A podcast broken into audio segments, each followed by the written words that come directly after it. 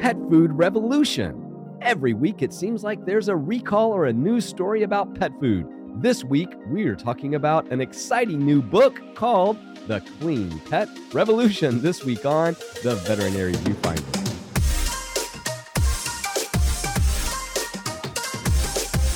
Welcome back to the Veterinary Viewfinder, the podcast that tackles the toughest topics in veterinary medicine. And one of the topics that we continue to struggle with is pet food, questions around pet nutrition, safety, efficacy, what works, what doesn't, why are some pet foods so expensive and others so cheap. Well, this week we're really proud to share with you a co author of a book that I've got coming out in just a week or two. Uh, before we get into all of that, as always, I am your co host, Dr. Ernie Ward. And I'm registered veterinary technician Becky Mosser. And Becky, before we even get into our show, I think a little celebration is due. Your birthday. no, it's not my birthday. It well, was your birthday. Happy birthday, belated. But happy birthday to the Viewfinder family. Happy, birthday, happy birthday to us. Because this celebrates our three year anniversary. I can't believe it's been three years nonstop, weekly grinding it out, providing our colleagues and friends with some of the I think content that's pretty meaningful. We haven't missed well, you haven't missed a week in 3 years. Um I have been absent a handful of times, but we have we have truly hit an entire 3 years every week. So again, we want to thank you, the Viewfinder family, for supporting us, being loyal listeners, sharing it with your colleagues, sparking conversations, and ultimately making change in our profession because that's why we do it.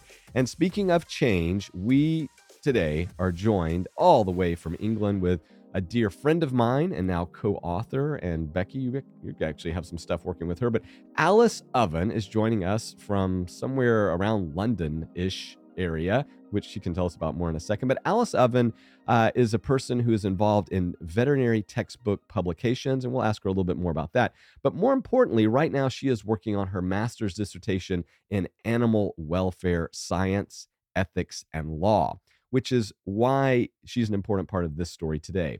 Uh, Alice and I go back several years. We both are, are, you know, vegans, vegetarians. We believe in animal welfare. We also are concerned about the pet health, you know, uh, in general, especially around pet nutrition. And so, about a year ago, I said, Alice, let's write a book. and Alice, welcome to the show. Thank you so much, Ernie. It's an absolute pleasure to be here. Um, I listen regularly, so it's really exciting to actually be on the podcast at last. Wow. Well, well, Alice. Again, I, I, gave a little teaser, but you you've actually been involved in the veterinary profession for some time. So maybe just give our listeners a very brief insight into what you do. Mm, so I've actually been on the other side of the publishing process, I guess, for most of my life. So I've worked in academic publishing, and I work for a company called Taylor and Francis here in the UK. Um, we also have some um, American offices too, but we publish a whole range of books across life sciences and other scientific areas. And one of my areas is veterinary medicine, which is actually how I came to meet you in the first place, Ernie, um, some years ago now at a conference in um, Spain, I think it was. So yeah, we um, we met there, and I have spent a lot of time trying to sign up new books in veterinary medicine. So I talk to authors and try and find gaps in the market and um, look for what kind of new veterinary textbooks might be useful for students. So that's kind of what I do by day. But you do something else. really cool. Yes. So I'm also studying for a master's, as you mentioned before, in um, animal welfare, science, ethics, and law at Winchester. And I do that remotely, sort of by night while, uh, while I'm publishing in the day. So yeah, I've um, been uh, just working on my dissertation for the last couple of months, and I've been researching pet owner attitudes to feeding alternative proteins to pets, which is obviously where our book comes in as well. So it's all tied together rather nicely. Right. So again, listeners, you probably have heard over the past couple of years, I co-founded a plant-based pet food company that we are out of out of San Francisco, specifically Berkeley, California, called Wild Earth, and we have a, a line of dog treats using koji and yeast proteins. We have a an adult dog food that launched, and and you know we have some pretty cool people involved with our company. But about a year and a half ago, I really started pushing within our company. I said, look, you know, I really want to tell the story of why I am compelled to do this.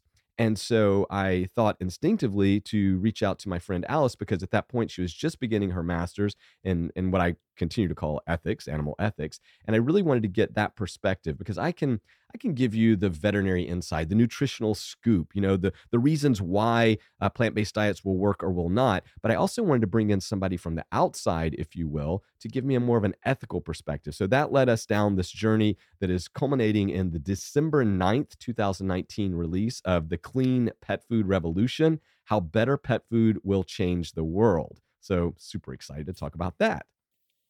Absolutely. I'm so excited as well. I can't wait for publication. And what date is it coming out now, Ernie? December 9th. So pre-orders are available on Amazon. we were super excited. We were yeah, number one new release on Amazon in like the pet food, pet space, or whatever. Uh, so I'm super excited about that. Yeah, I think it's an important topic because there is so much confusion, and we we need you know clarity and and facts and information. There's a there's a huge interest in in nutrition in general, but I think um, as much interest as there is, there's confusion. So, I mean, give us a little bit of background on on what the book dives into. I guess in general, when, you when you talk about better pet food. Yeah, Alice, I'll, I'll start off. That's a great question. And I think that the introduction of our book sets it up nicely because we talk about how our responsibilities as pet owners have evolved, uh, particularly over the past 20 to 40 years. And so we talk about okay, look, we love our dogs and our cats. I mean, Alice and I are mad about our dogs and cats, okay? Alice doesn't have any cats yet, but that'll change soon. But regardless, um, you know, we also start to take into to account what is the impact of our pet food choices? What is the impact on the environment, on climate change, on animal welfare. And to date, a lot of people have heard that, you know, meat production, meat consumption is somehow bad for the environment, somehow contributes to climate change and greenhouse gas emissions. But what has been missing from this conversation is the role that pet foods play. And I think Alice, that's where we set out to to to discuss that particular issue. Absolutely. And I mean, for me, it was, it came at a really good time because I'd been struggling for a while with the concept of well, as a as a vegan for many years, I've tried to live my life in a way that causes the least harm to other animals um, and the environment as well. And I was really struggling with feeding my dog meat, you know, three times a day, and what that was doing to the environment, and also the kind of ethical issues associated with that. So the whole idea of this book prompted me to do some really in-depth research, and I discovered that actually our pets can, well, not alone not only survive without animal meat, but actually thrive. And I've seen it in my own dog as well. So it's been a fantastic experience all round and it's really helped explore those kind of ethical issues and that ethical feeding friction that a lot of us experience when we um, when we we feel that we're feeding our pets meat and that doesn't align with our moral values. Right and i would say that is one of the key take home messages of the book the ethical feeding friction that we all experience. And again regardless of if you believe in feeding meats eating meats or, or not that's really not the issue. The issue is okay, what do those choices do to the world around us? And can we make better choices, healthier choices, more compassionate choices? And so we, we sort of start off the book, Alice, a bit, you know, I, I guess for me, it's not controversial, but I think a lot of readers are going to be surprised at, you know, some of the ingredients that are in pet foods, you know, the the documented science behind it, the recalls. Uh, that first uh, chapter is called "A Dollop of Deadly," and we really talk about you know all the other things that are going into meat because here, here's one of the things that that I you know look I applaud the FDA and the USDA for their efforts at keeping our food supply safe. Uh, I, I appreciate it, but what I'm more concerned about are the things that aren't being tested for the growth hormones, the antibiotics, all of the enhancers, the microplastics, the the chem- chemicals that are used to clean meats. I mean, Alice, uh, as we expose in the book, expose maybe is too strong of a word, but as we reveal through a lot of science that there's a lot of things in meat that maybe you aren't considering. Yeah, absolutely. I mean, I found that chapter quite terrifying to research. And um, I think the issue, certainly coming from the UK, I think we sort of pride ourselves on having pretty high standards of what goes into meat, particularly into animal meat based pet food. But I think there's increasing amount of research that shows that meat maybe isn't the healthiest thing that we can be eating as humans. And I think that we need to think about whether it is the healthiest thing we can be feeding our pets as well because of that. So there are definitely some big issues around the toxins, for instance, that bioaccumulate in meat down the food chain. And I think a lot of issues around contamination and just generally the bad things we might find in our pets' food. Yeah, and Becky, I think this is a, a, chapter that's really salient for veterinary technicians, support staff in particular, because these are the questions I think that most clients are concerned about. Yeah, I mean, it, at least there's a growing concern, right? Like more people are paying attention, becoming more aware. Um, you know, it's funny. I was I was listening to the news the other night, and there was a story about the FDA releasing, you know, a statement that we're putting too many chemicals and processed foods in our bodies. And I don't. I mean, it's not funny. I don't mean to laugh, but you, you I was like, this is breaking breaking news, or um, you know, because it just seems like um there's a lot of people who have felt this way for a long time, but there's a, a growing awareness. And, and I think because of this growing awareness, we will be looking to organizations and industry to show more transparency and to be more up you know forthcoming and and um forthright about ingredients and the process of ingredients and then you know also the consideration of the life um that that animal lived while it was living um before it be it becomes part of this process well alice i'll share with our uh, viewfinder family uh, a brief uh, quote or story that I used to pitch you to try to hook you into this uh, this project uh, mm-hmm. because you know it's a big undertaking. It took us a year to research and write and finalize uh, this book, so I'm very proud of the the work that we put into it.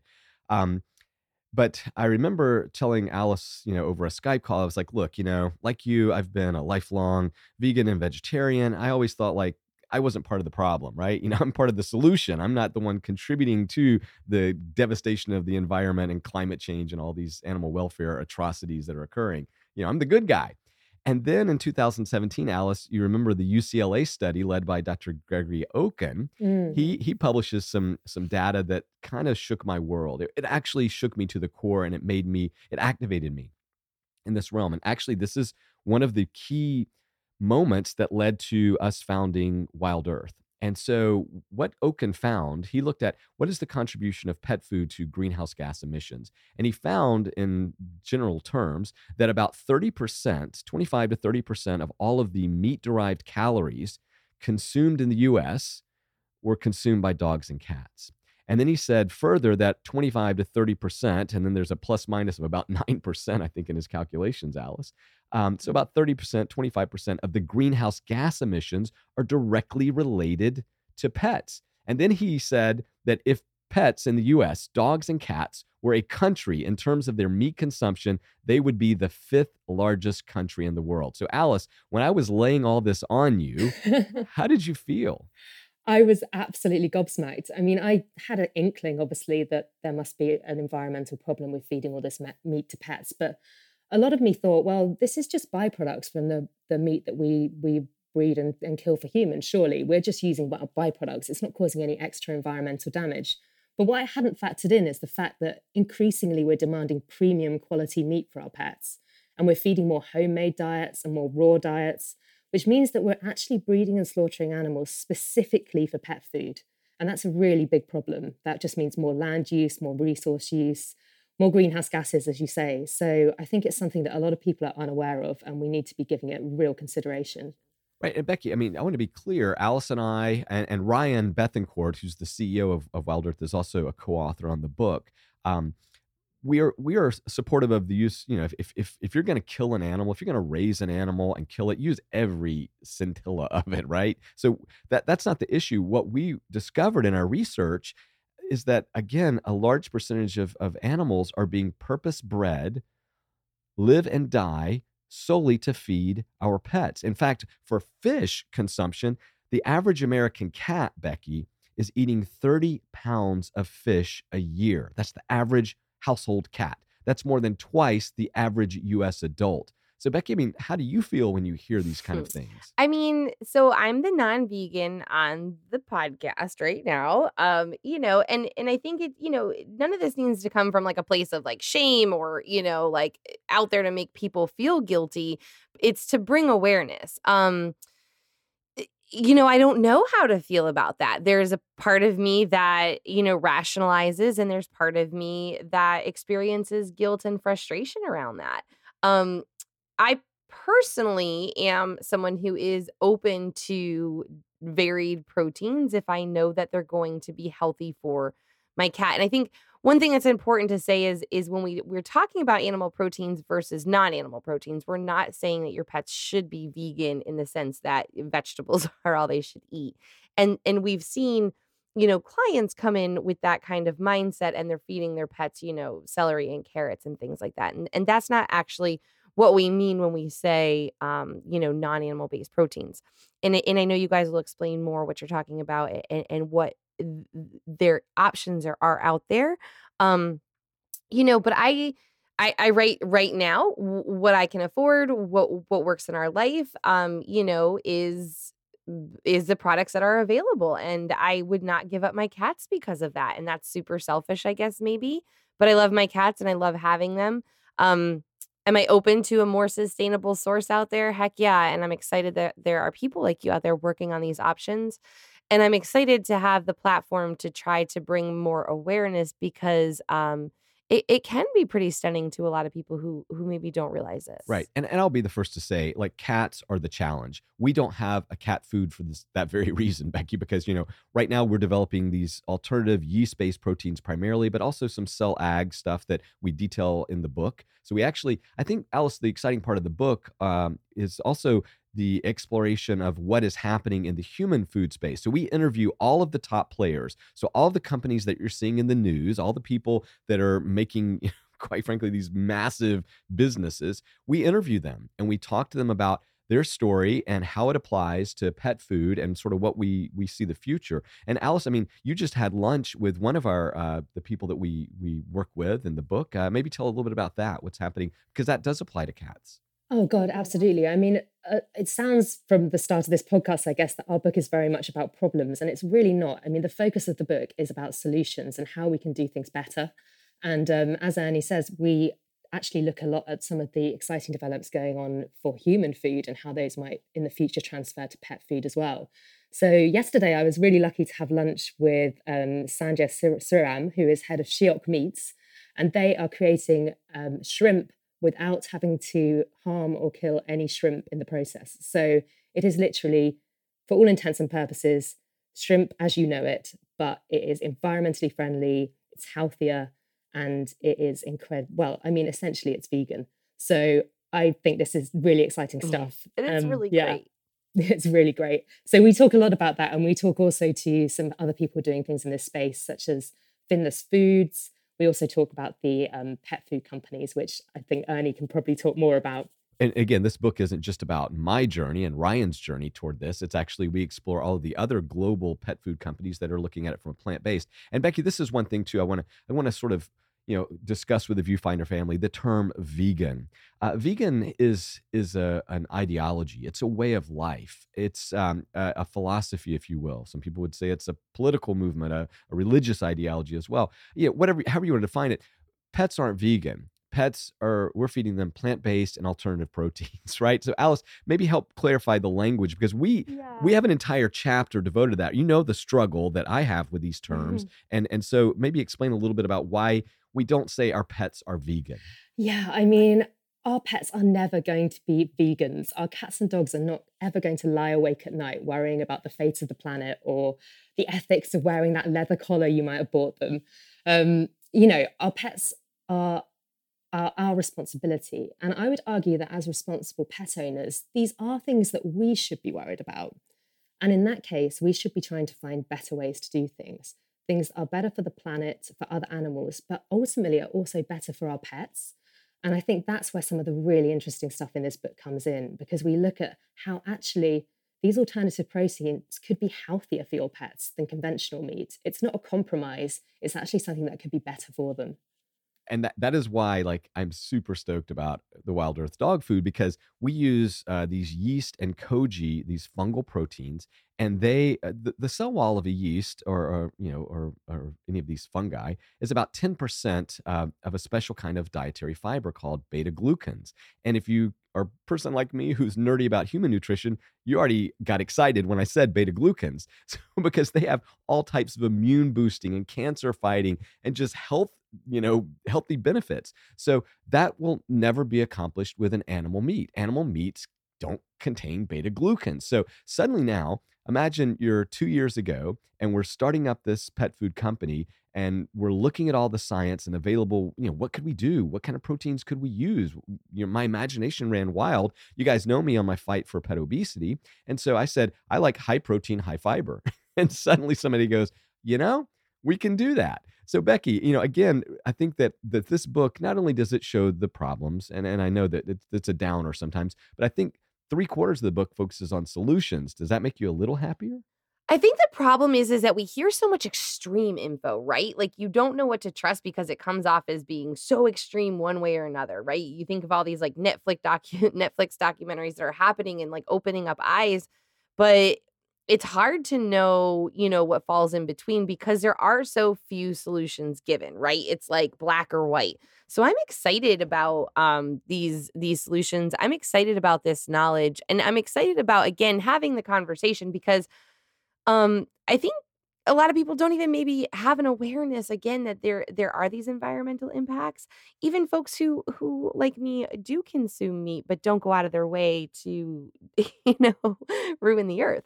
So um you know if it's not something that you're thinking about, it's really important to talk about. And and as a veterinary industry, you know it's it's our job to talk about it you know i'm always complaining that other parts of the industry are getting in front of us in educating us or making our our rules or making our standards. And so i love that this is coming from the inside of the veterinary industry that says hey we've got to pay attention. We're the one pushing these foods and we can be pushing foods that are not destroying the earth. And i and i think that's really important. Right and, and, and again you know for my veterinary colleagues we had to raise money to, to get this company going. And one of our early, early investors was Mars because Mars saw what we were doing. They liked our solutions. They said, oh my gosh, these guys have some pretty amazing, you know, intellectual property around these wild proteins, these yeast and fungal proteins, and they have a team that seems pretty solid. So you know, it, it, there's there's like Becky said, there's a lot more happening than you're aware of, and I think Alice, that's what we were trying to to uncover is actually show the world, pet owners everywhere that there's a lot of things happening and it's happening very rapidly. Absolutely, yeah. And I think that message that it's not about us versus them in terms of you know the smaller startup pet food companies trying to do things ethically versus these kind of evil corporations that's really not the case at all it's about working with people who already have the customers who already have that market and sort of showing them that there are ways to do things better and also learning from them too. So it really is a collaborative process. It's not about some kind of um, battle. So that is definitely one of the messages in the book. That's such an important and, and really like salient point, right? That it's this is about amplifying efforts by combine, combining power, right? You've got you know you guys have the time and and the passion to do this research and to build this product and um, you know, having investors out there that are willing to back these products to say uh, we're we are open to a better way too.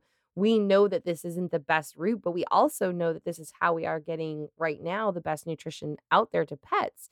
Um, you know, that's a that's a daily ethical, moral, you know, battle that we should be living with the forefront in our of our minds. And in again, I think this book brings that to to the forefront of our minds of being able to do this as sustainably as possible. Um, I recycle my cat can as soon as I'm done with it. Right, that's great. Well, the other thing too, just for you know, because viewfinders, you guys are are us veterinary professionals. Uh, I think there's one other little kind of important component to to what I'm trying to do desperately. Uh, number one, I think it's important to recognize that most pet food companies don't have a co-founder that's a veterinarian and they don't have a veterinarian who's at the very top who gets to sort of dictate the terms now obviously we're a group you know there's there's five or so of us at, at the executive level and so we have to work and i make concessions and you know they make concessions and so forth but it's really important to know that i am fighting for our voice so the science you know uh, i mean marketing overwhelms most pet food companies so you know i try to to temper that as much as possible and this is what we're trying to do the second thing is there's a, a strong health component.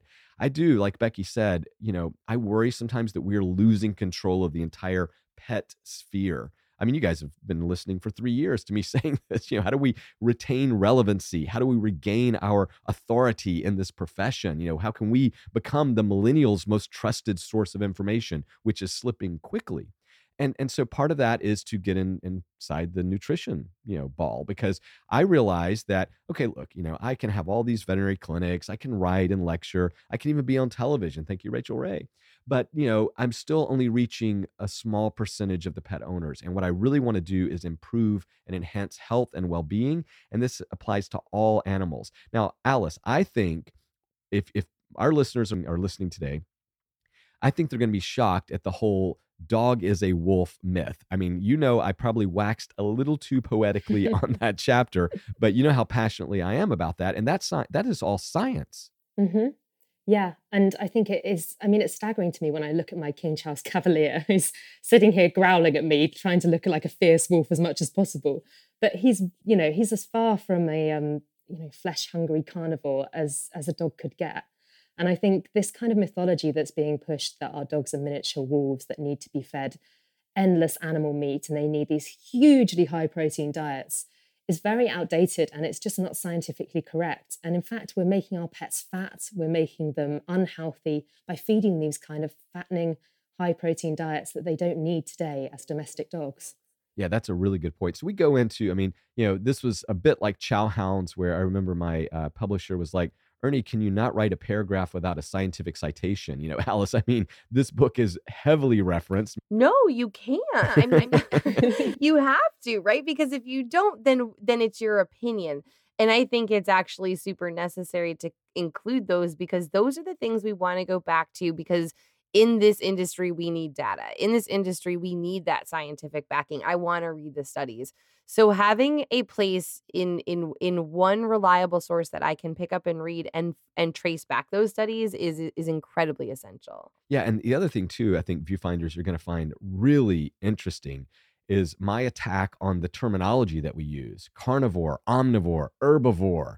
I mean, Alice, you you you know that was I mean that was a I hit made I landed some strong punches. I that love area. that section of the book. Yeah, I love it. You don't hold back. You really go for it. yeah, and it's an interesting perspective, and I, I can't give it away because I want you to read the book because I need for you to read the book because if I give it all away, which I'll give away bits and pieces, but these are outdated terms based on 18th century science. I think when you you hear the story of how we came up with these terms carnivore, omnivore, how they have morphed into these weirder terms, you know, like obligate carnivore, true carnivore. I mean, and then you see where it's actually headed, you're going to realize, whoa, this is, again, veterinary colleagues, Viewfinder family, you know what I'm about to say. This is about nutrients, not ingredients. These are arbitrary terms that we've applied and created an entire mythology around dog is wolf, wolf is dog, whatever. And I, I think that part of the book is really going to be helpful for everyone. You think it's a, a an important point? We get really wrapped up in terms that we don't necessarily know the definitions behind. So,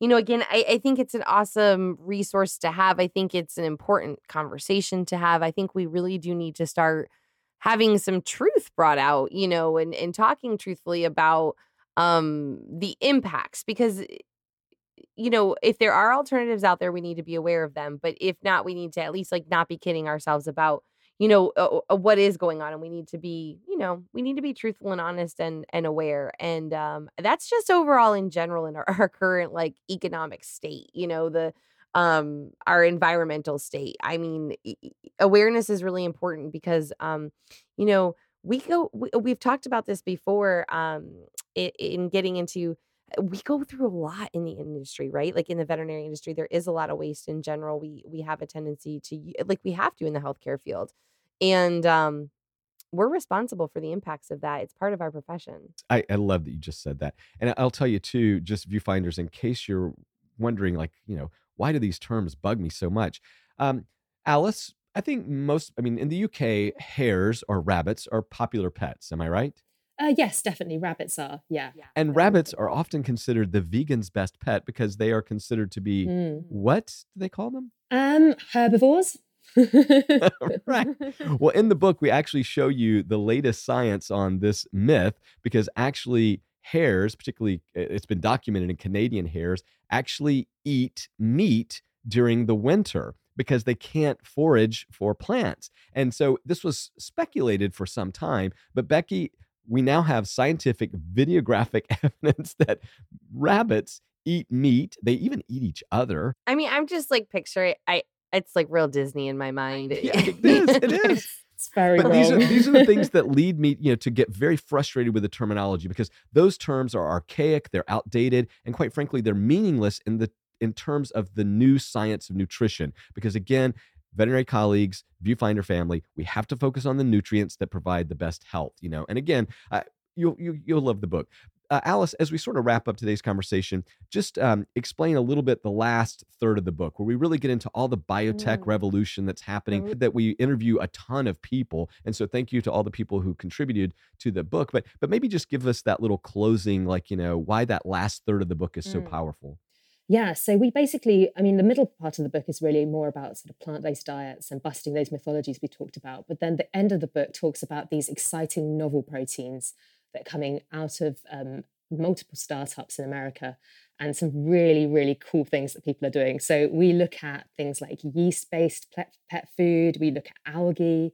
We look at kind of these sort of ancient proteins that are coming back that aren't conventional meat in the kind of ancestral diet that is being marketed now but it's something much more exciting and interesting than that. So we look at what Wild Earth are doing, obviously with Koji, and we also explore um, cell-based meat, so meat that is identical to animal meat, um, but not a single animal has to be harmed, and that is really revolutionary. So those parts of the books are enormously exciting.